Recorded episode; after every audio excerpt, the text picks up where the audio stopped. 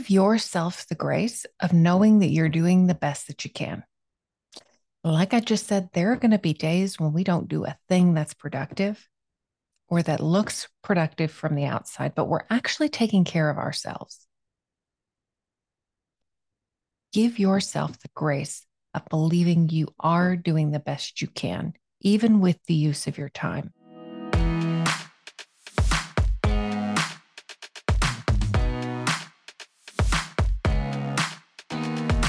Welcome to Not Your Mama's Midlife Podcast with Stephanie Lee. On this show, we're going to talk about the experiences of high achieving women and men across industries and lifestyles who are at about the midpoint in their career and are no longer satisfied to let life happen to them. Together, we're going to purposely create the second half of our lives by addressing burnout and overwork by getting clarity on how we're creating the experiences of our lives, including how we're keeping ourselves stuck. By articulating what it is we want for the second half of our lives and identifying a plan to achieve it.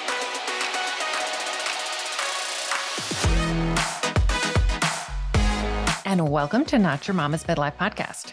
I'm your host, Stephanie. This week is going to be the last week of a series that we've been doing on decluttering. And it's actually been a couple of weeks since I did one of these episodes. I interrupted a little bit with my interview with Louise Lewis and then with an episode last week about planning a girls' trip. So we're going to return this week to the idea of decluttering your time or decluttering your calendar.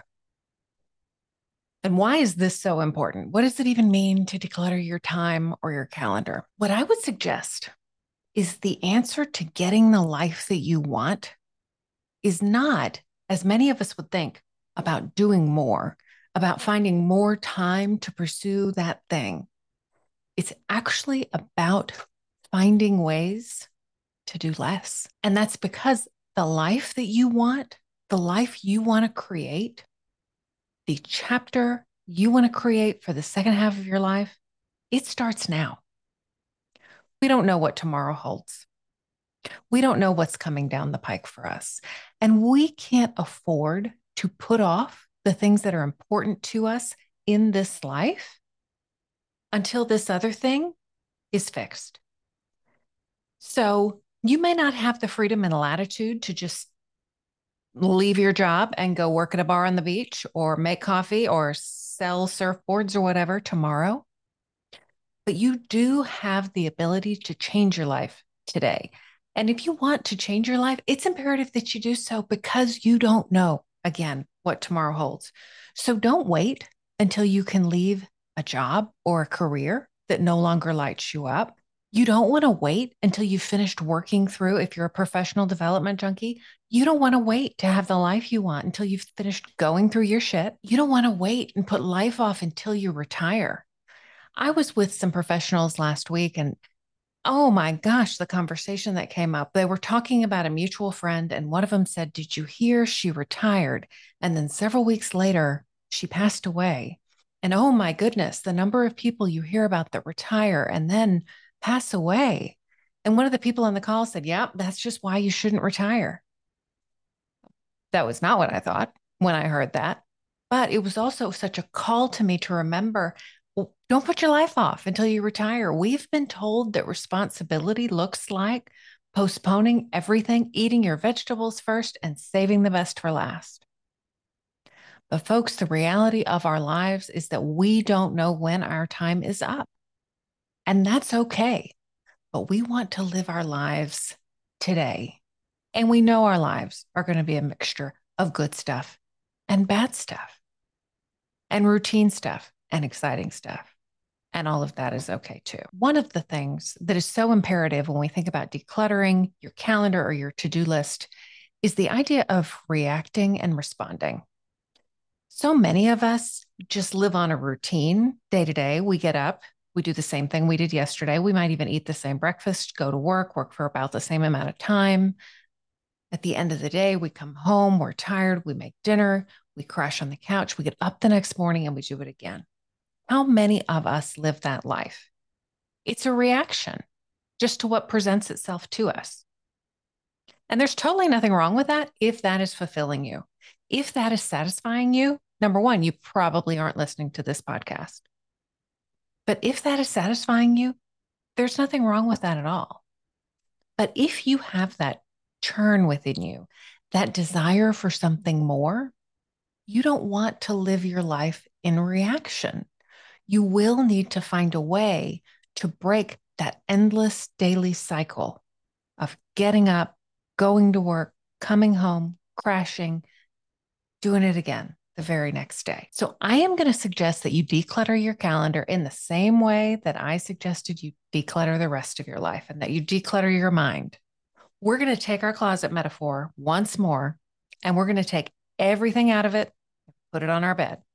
So, what does that mean in terms of your calendar or your to do list? First, I would take those two documents, be they digital, paper. You may have 14 different calendars for all of your various Google email addresses. You may have a work calendar. You may have a work to do list and a home to do list. Bring all of those things together and put them where you can see them. Spread them all out and take a look at what you have going on.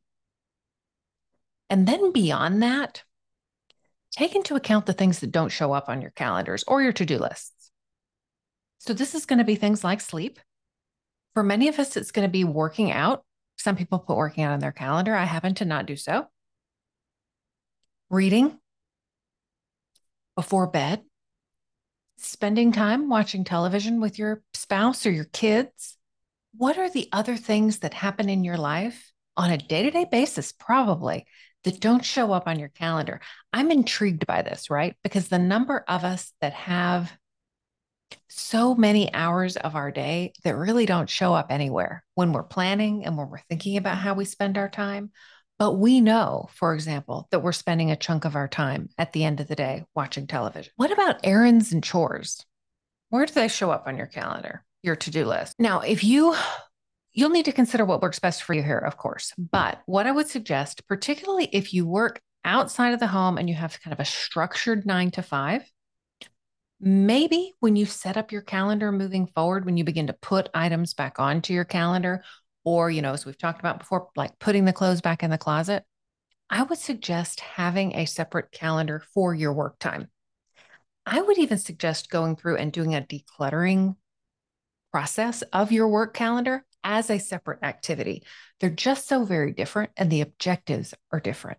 If I'm thinking about what I want from decluttering my work calendar, I'm thinking about things like efficiency. I'm thinking about getting the most done in the least amount of time. I'm thinking about creating space in my day to do the tasks that light me up and maybe interspersing that between some tasks that I might find cognitively draining. I'm scheduling in time to do email. That's really not what I'm talking about with this sort of big picture calendar and time decluttering task, but it can be something that you do as a result of it. And I think it's totally worthwhile to do so. And maybe doing the same myself actually over the summer, which is a great time for many of us in many of our professions to sort of reorder our minds and think about what we want for the next year. So I think there are some sneaky parts to our calendars. As I talked about, the things that don't show up on our calendar, but that actually absorb a whole lot of our time. And so TV watching is a great example, but I don't say this to demonize watching TV. I don't say it to give you guilt. I don't say it because you've got these couple of hours at the end of the day that you're sort of default using in a way that doesn't necessarily take you towards your dreams. Because there's a reason you're sitting at the end of the day, if that's what you're choosing to do, and watching a couple of hours of television with your husband, with your spouse, with your kids. And it'd be interesting to ask yourself why. Are you doing that because that is the way that you unwind? Because the work day that you currently have is so stressful that you really need those couple of hours to unwind? At least that's what you believe right now.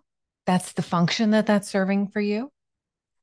Or is that couple of hours of watching television, is that a way that you spend time with your spouse or with your kids?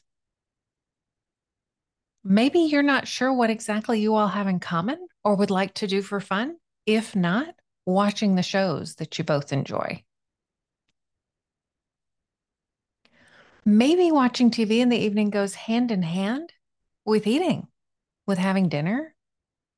With having a dessert after dinner, maybe a little later snack? What are the routines that you've got in there that are actually consuming your time, that don't feel like intentional decisions about the use of your time, but are taking up a large chunk of it? Or are you simply watching TV because you don't have something else planned? And if you did have something else planned, what would that be? You know, we talked about using the television to unwind from a stressful day. Is it the best way for you to unwind? It's what you're doing to unwind right now, and that's totally fine. But might there be some other things that you'd like to do that would help you unwind? Maybe. Might there be some other ways that you'd like to spend time with your kids or with your spouse? Maybe. But again, this isn't an opportunity to feel bad about how you're using your time. It's really just to allow you to examine it and to see.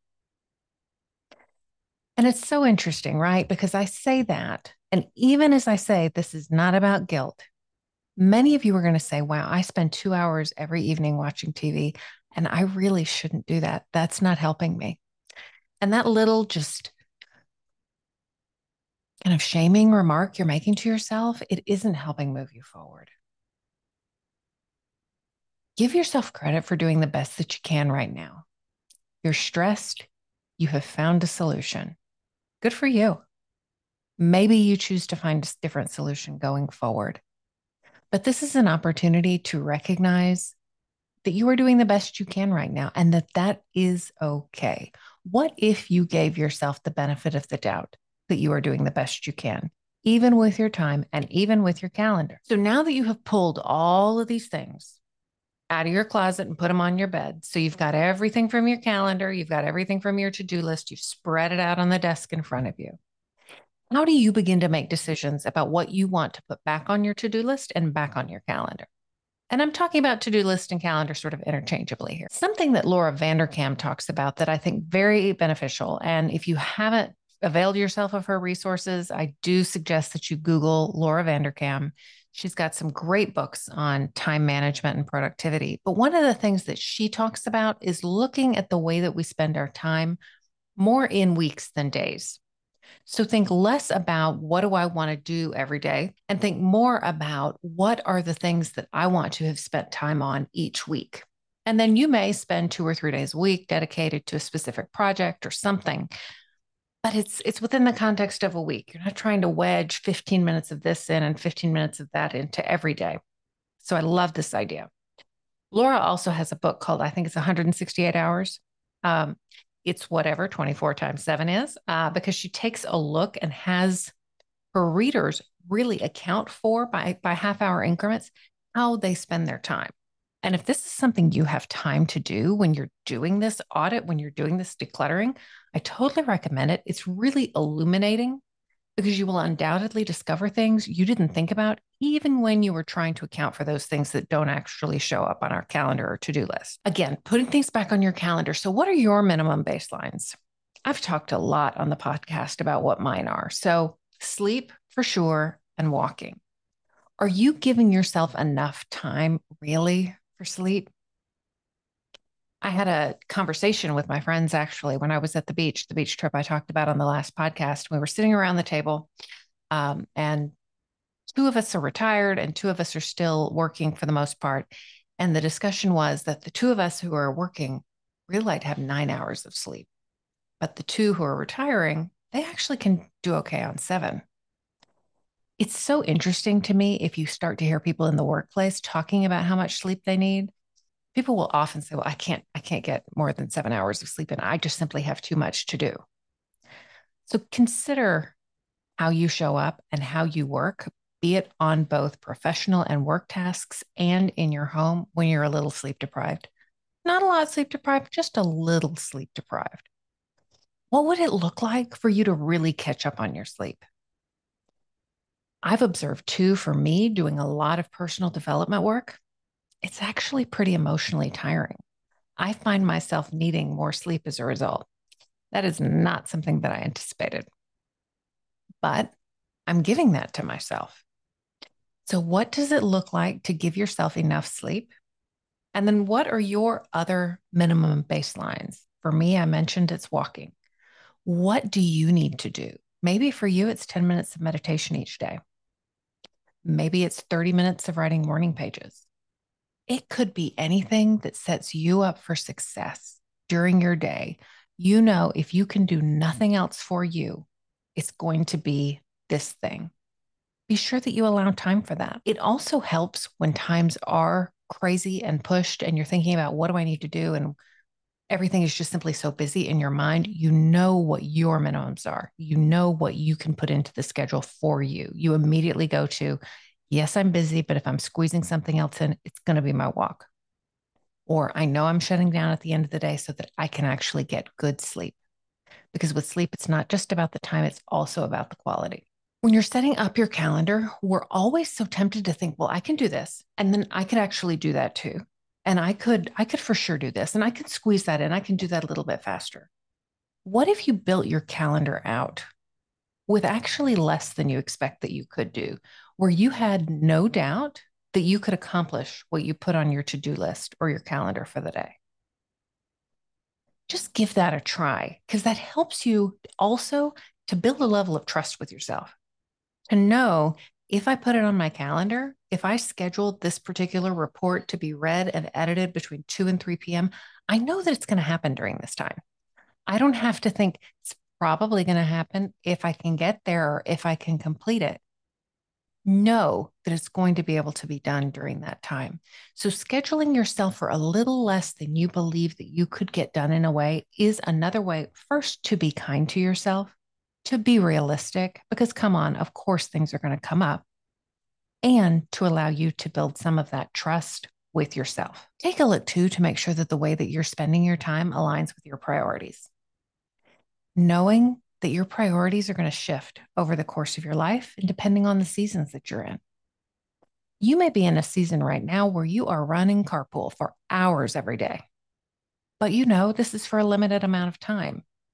And it's because you've selected and chosen activities for your kids that you believe are going to set them up for success. And so right now, it feels like it's making your day cluttered, but it aligns with your priorities. It's what you want to do. Very little that happens in our lives is forever. So there may be these seasons when raising your kids, there may be intense seasons on the calendar at work my sister-in-law works in accounting you know her year end at the beginning of the calendar year is just back to back. Nothing else is going to get done when she's pressed in that schedule. For myself i've talked about my travel schedule at work.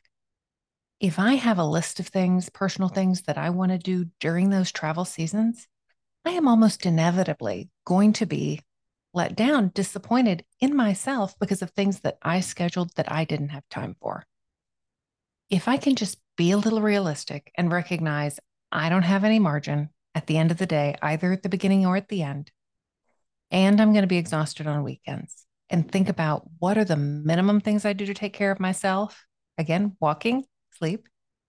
And then what are the few things that I need to get done personally that I'm willing to put on the calendar that I know I can accomplish? Even during those busy times. And as you're putting things back on your calendar, take a look and identify some things that might be, might have been on your calendar for years, might have been routines in your schedules. But as you look at them, they're taking your time and they're not actually bringing value to your life.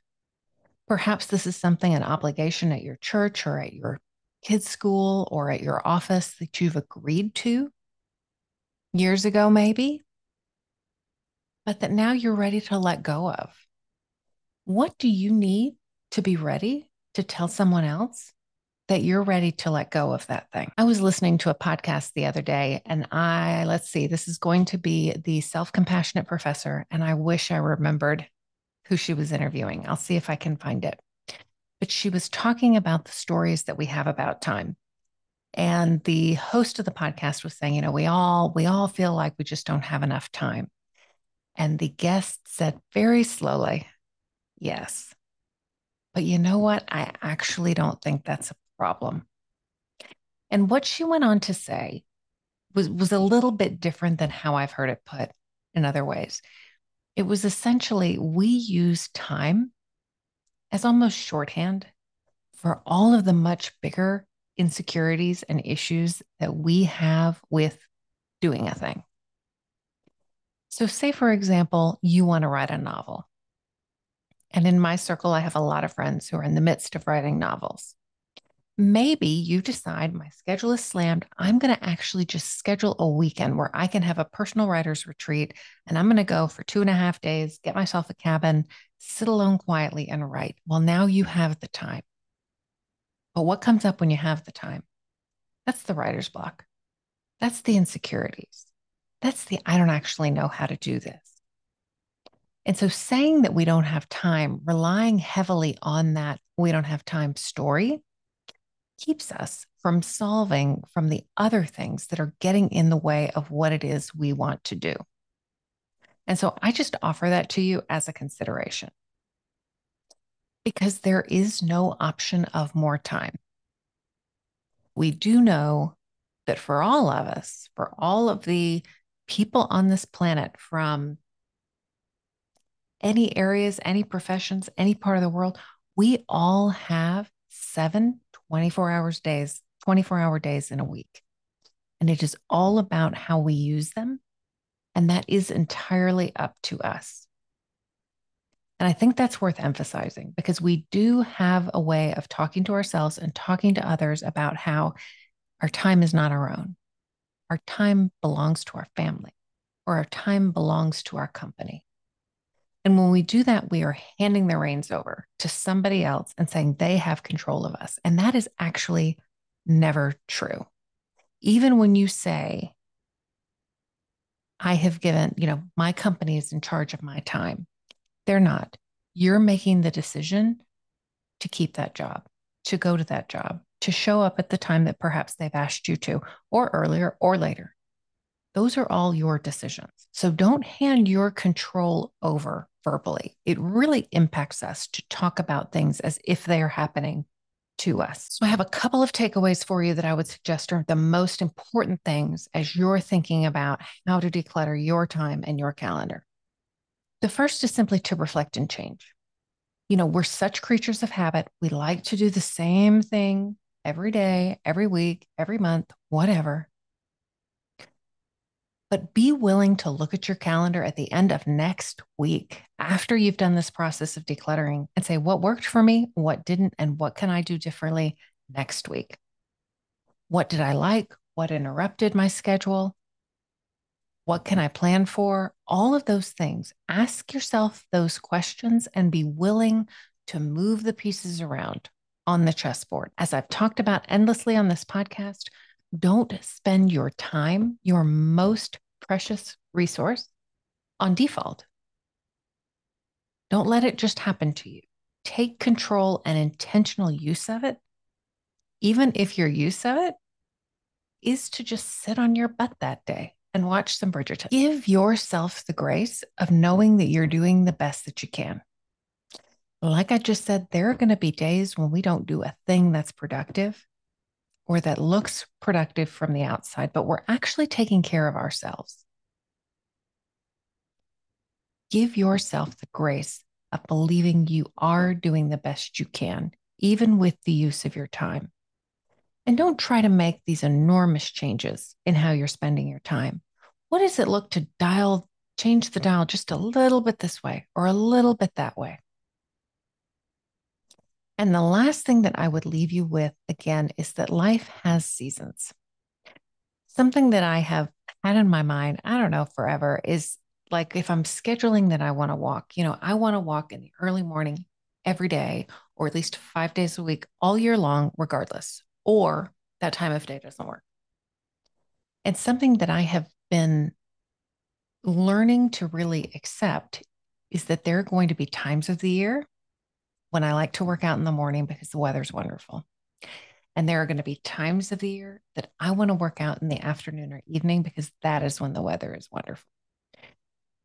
That's just the actual seasons of the year, but they're also just seasons of our lives. There are going to be seasons of our lives when we spend a lot of time on our hobbies, on personal growth, on spending time with friends.